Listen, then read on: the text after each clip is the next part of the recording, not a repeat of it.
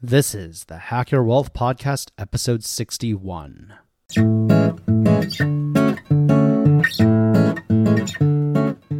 Welcome to the Hack Your Wealth Podcast, where we teach wealth building hacks for lawyers, engineers, and MBAs.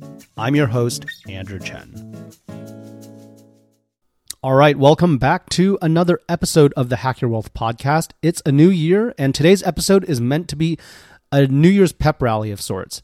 2020 was tough, but uh, 2021 presents a new opportunity to make big strides in your goals toward financial independence. So I wanted to offer some thoughts and nuggets of advice to help encourage you and also share some wisdom from a couple other folks I reached out to in the FIRE community who graciously shared their thoughts with me as well.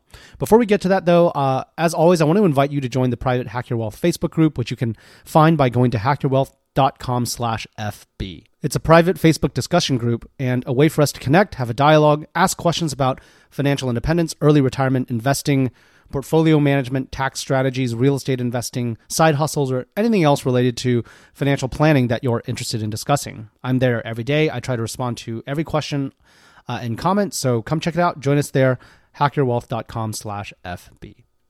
All right, the goal of today's episode is to share tips with you for achieving big changes, breakthrough changes even, in your financial situation this year toward attaining FIRE, financial independence, early retirement. I'm going to share some thoughts myself first and then uh, bring in a couple of the folks that I reached out to in the FIRE community to share their thoughts that they have for New Year's goals as well. So, to kick things off, I want to share three things. One is about saving, one's about earning, one is about investing. First, on saving, my advice here for the new year is that to keep in mind it's hard to save your way to wealth. You can save your way out of poverty, but it's really hard to reach fire purely on saving alone, even if you save a lot. You need to couple that with earning and investing. So, on earning, you need to increase your earnings and try to earn as much as you can. Uh, and that's because earning a lot just gives you more freedom and flexibility to start investing some of that money into income generating assets. The more you earn, the more flexibility you have here. When you earn little, it's just that much harder because you still need a threshold amount of money to just survive uh, that you can't save uh, and that you need to spend. Whereas when you earn a lot, you have uh, that flexibility, the option uh, to be strategic with your money. Of course, you have to s- save then too. You can easily blow the money by increasing your spend exactly in lockstep with your earnings, and then you're still on the hamster wheel. Maybe it's a bigger wheel, a nicer wheel, but it's still a wheel. So, uh, saving and earning are not you know independent. They they really have to go together, and uh, it's in my view a better use of time to focus as much energy as possible on trying to maximize your earnings, grow your career, grow your uh, income generating assets, whatever the case may be. And that leads me into uh, investing, which is that third piece that I wanted to hit. This is the meatiest part of my advice here because it's about building up assets and getting those assets to work for you. To acquire assets that can generate income or reliably appreciate in value. Because the key to building financial independence and wealth is gaining leverage on your time so that you can earn more income per unit of time, per hour of day, than would be possible from, say, just your jo- day job alone. Your goal is to move away from trading time for dollars to trading time for assets that can take on a life of their own and start earning dollars for you, regardless of how you're spending your time. Think of it like investing your time to activate and train foot soldiers who are then going to go out into the world and capture more bounty, more wealth for you and bring it back home. That's what creates leverage on your time. It's kind of like, you know, playing Monopoly, the game. You can earn $200 every time you pass go, but you have to do the work to pass go every loop. And you can only do that at a finite rate since, you know, you have to traverse so many board spaces. You only have so many turns and dice rolls to do it in. Uh, or you can buy hotels and have other players on the board pay you income each time they land on your uh, hotels. That's gaining leverage on your time. Uh, this, incidentally, is one reason why real estate investing, for example, is so popular. It's no different. It allows you to earn income through leverage, both literal leverage, as in a mortgage, and time leverage because you spend time up front to acquire and ready a property for rent. But once you have a good tenant in there, your income, you're earning income fairly passively. They're working their salaried job to pay the rent, which pays you, and you then invest your time to, say, acquire another property or earn more, more at your job or whatever it is. Um, it's uh, an analogy I like using here is that it's like flying a plane. The hardest part of flying a plane is the initial lift required to get off the runway in the first place. And unless you're born into wealth or privilege, you have to create that initial base of assets, that initial lift from which to generate passive income. And you have to do that with your own two hands. And that can be very, very difficult to do if you don't earn a lot or you uh, have uh, don't have a lot of time because you're working long hours or you have family obligations you can't ignore like i get it it's it's very very challenging that first milestone of just just getting your aircraft off the runway and airborne is the hardest. It takes so much work. Uh, this is where most people fall short and give up or fail. It's also commonly what takes the most time because it can take years, really, just to get off the runway depending on your you know situation. And that's why having a high savings rate is also so important because it lightens the load of your aircraft. It makes it easier to get off the ground. Uh, and you know you don't need to get to 35000 feet right away. You just need to clear the runway to get it started. And uh, clearing the runway doesn't mean having you know enough money or assets to sit on a beach and do nothing for the rest of your life. In my view it just means after taking care of your basic needs and expenses being able to have saved enough that you can start investing your resources in significantly and materially building more passive income or wealth generating assets uh, if your job allows it, I think it also means being able to open a wedge in your daytime hours so that you can start investing those freed up hours in doing the same thing and building more passive income and wealth generating assets. Maybe that means building a little bit of passive income first so you can go part time and only work four days per week if your job allows that. Uh, and then using that extra day to then figure out how to earn uh, more to build up more passive income so you can shave off another day off your W 2 job. Maybe now it's three days a week and so on. If your job doesn't allow that, like I totally get it, maybe it's all or nothing. You have to, you know, work a full week or nothing then the next best option is to go hard at it nights and weekends. And that definitely will take sacrifice. Uh, but there are some, you know, really effective ways to open up amazing amounts of extra time in the day if you're serious about it. First, stop watching TV, Netflix, Hulu. Stop browsing Facebook. Get off Snapchat and Instagram. Use that extra time to pick up extra side gig work or do consulting or teach an online course, whatever.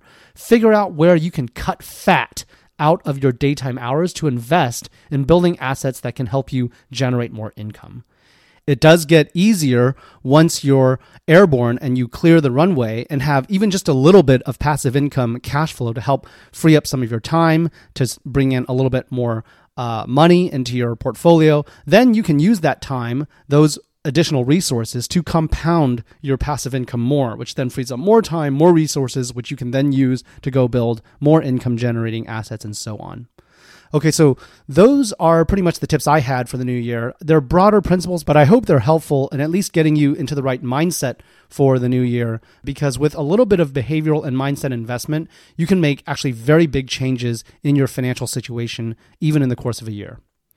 All right, with that in mind, I polled a couple of the leaders in the fire community to get their thoughts on the question of, you know, given it's New Year's, when it comes to financial goal setting, what is your best advice for people who are serious about pursuing fire? And first up is Jeff Howard from Georgia, who manages the Facebook discussion group called Smart Ideas for Early Retirement. He retired six years ago, and his advice centers on core investing principles. Let's see what he has to say. First, the obvious Get out of debt as early as possible. Avoid finance charges and interest as they will eat away at your future wealth. It is not what you make, but what you save that matters. The younger you are, the more aggressive you should be with your investments. Don't rely on a financial specialist, as their goal is just not to lose you money. They don't try to maximize your returns, so learn how to invest and take charge of your future. Next, the less obvious. Focus investments on growth as opposed to income. Income generating investments such as dividend producing stocks produce taxable events. Interstitial taxation is a wealth inhibitor. That is, anytime you buy or sell or get a dividend, that is a taxable event. Income generation should only be at the point of need. The exception is retirement accounts, but growth often trumps income. All right. I think that's great advice, especially that what matters isn't simply how much you make, but also how much you're able to save from that. Again, it's that notion of growing your income to get off the hamster wheel and not letting your expenses grow exactly in lockstep with your income. When you're early in the accumulation phase, I also agree it's, it's better, certainly in taxable accounts, to avoid interstitial taxable events by focusing on growth investments over income investments and focusing on long term, multi year, properly asset allocated buy and hold investing, which you can do and exactly match market returns for zero cost and zero effort just by investing in plain vanilla index funds like an S&P 500 stock index fund or a diversified bond index fund. All right, second up is Kellen James, an early retiree from London, Ontario, Canada, who fired at 29 and manages the Facebook discussion group called London on Fire. Let's see what he has to say. This is Kellen James, one of the founders of London on Fire and host of the On Fire podcast with Matt McKeever. Uh, we're a Canadian based group for people at all stages of their financial independence journey. I personally retired from my day job last year at the age of 29. And speaking from the perspective of someone who's already reached financial independence, I think that the most important two things to keep in mind are number one, go beyond return on investment and look at your return on time recognize the value of your time. And if it takes you 30 minutes to save $10 when you could have instead spent that 30 minutes making $20, then you're delaying your path to financial independence. And number two, don't forget about finding your passions along the way. It's great to retire from your day job, but you still have a whole life after that. Spend time developing passions so that you're excited to retire to your new life free of financial concern. All right, that's great advice, and I definitely agree. This also goes to that idea I mentioned earlier about gaining leverage on your time, to stop trading time for dollars and start trading time for assets that earn dollars for you, no matter how you're spending your time. My foot soldier analogy or my monopoly analogy. And I also agree that you know finding passions that you want to live for and do in early retirement is critically important because otherwise what's it all for, right? All right, that's a wrap if you like this episode, please hit that subscribe button to get new episodes automatically sent to you. Would love for you to not miss any episodes because the Hack Your Wealth podcast has a mix of action packed solo shows where I walk you through specific strategies and tactics step by step, as well as guests who share their expertise about specific areas of personal finance, and finally, profile interviews of business owners who are trying to turn their side hustles into fully financially self sustaining passive income streams. We break down exactly what they do, how they do it, and how much they're earning. So be sure to subscribe subscribe so you don't miss any of that great content. Also, would love if you could help me out and take 30 seconds to go to Apple Podcasts and leave a podcast review. It helps to support this podcast and it helps other people who are looking for topics like this find the podcast. And I really appreciate it if you could take a minute and just leave an honest review. All right, that's it for this week. Thanks for tuning in, and we will see you next time.